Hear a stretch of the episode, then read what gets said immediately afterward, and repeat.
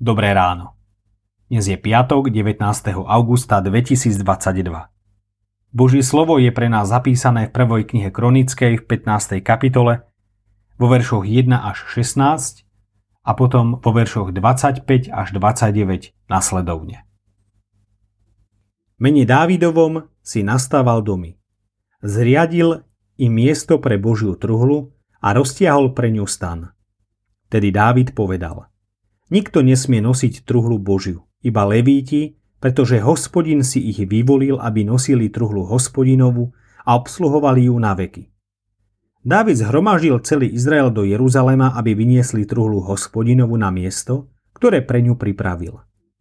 Dávid zhromaždil Áronovcov a Levítov, Skehátovcov, vedúceho Uriela a jeho bratov, 120, z Meráriovcov vedúceho Asaju a jeho bratov 220, z Geršomovcov vedúceho Joela a jeho bratov 130, zo synov Elícafanových vedúceho Šemaju a jeho 200 bratov, zo synov Hebrónových vedúceho Eliela a jeho bratov 80, zo synov Uzielových vedúceho Aminádába a jeho bratov 112, potom Dávid povolal kňazov Cádoka a Ebiátara i Levítov, Uriela, Asáju, Joela, Šémaju, Eliela, Amínádába a povedal im, ste predákmi levických rodín.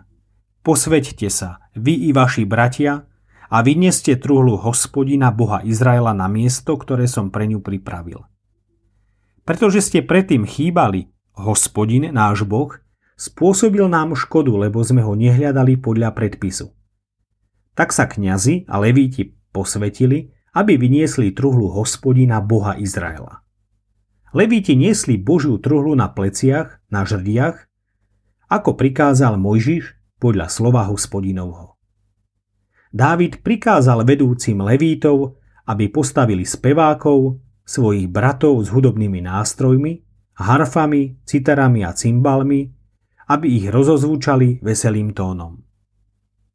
Dávid, starší Izraela a tisícnici s radosťou šli preniesť truhlu zmluvy hospodinovej z obed Edomovho domu.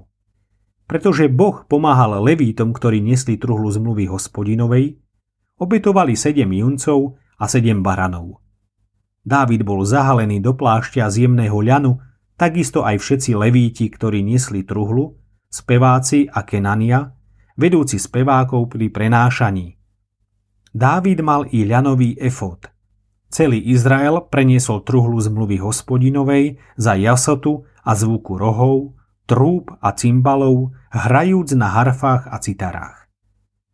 Keď však truhla zmluvy hospodinovej došla k mestu Dávidovmu, Míkal, dcera Saulova, sa práve pozrela oknom.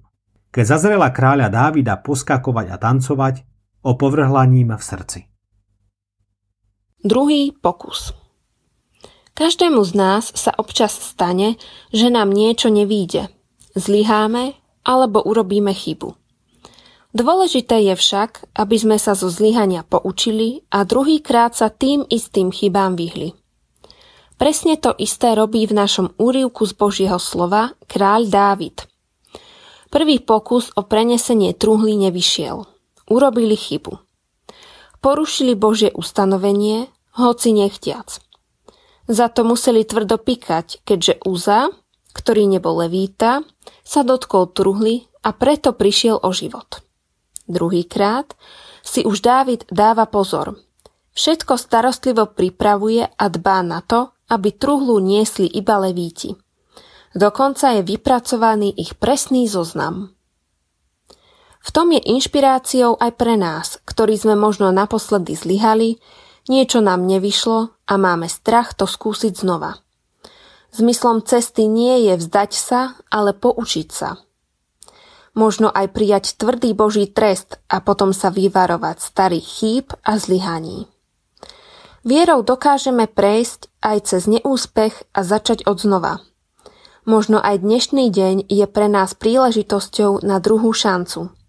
Preto ju vopred nevzdávajme ale sa jej chopme so svojím Bohom. Boh nás požehná a pomôže nám. tak ako v našom úrivku z Božieho slova pomáhal levítom niesť Božiu truhlu, tak aj nám pomôže preniesť sa cez ťažkosti dnešného dňa. Zamyslenie na dnes pripravil Ondrej Majling. Myslíme vo svojich modlitbách aj na cirkevný zbor Podolínec. Thank you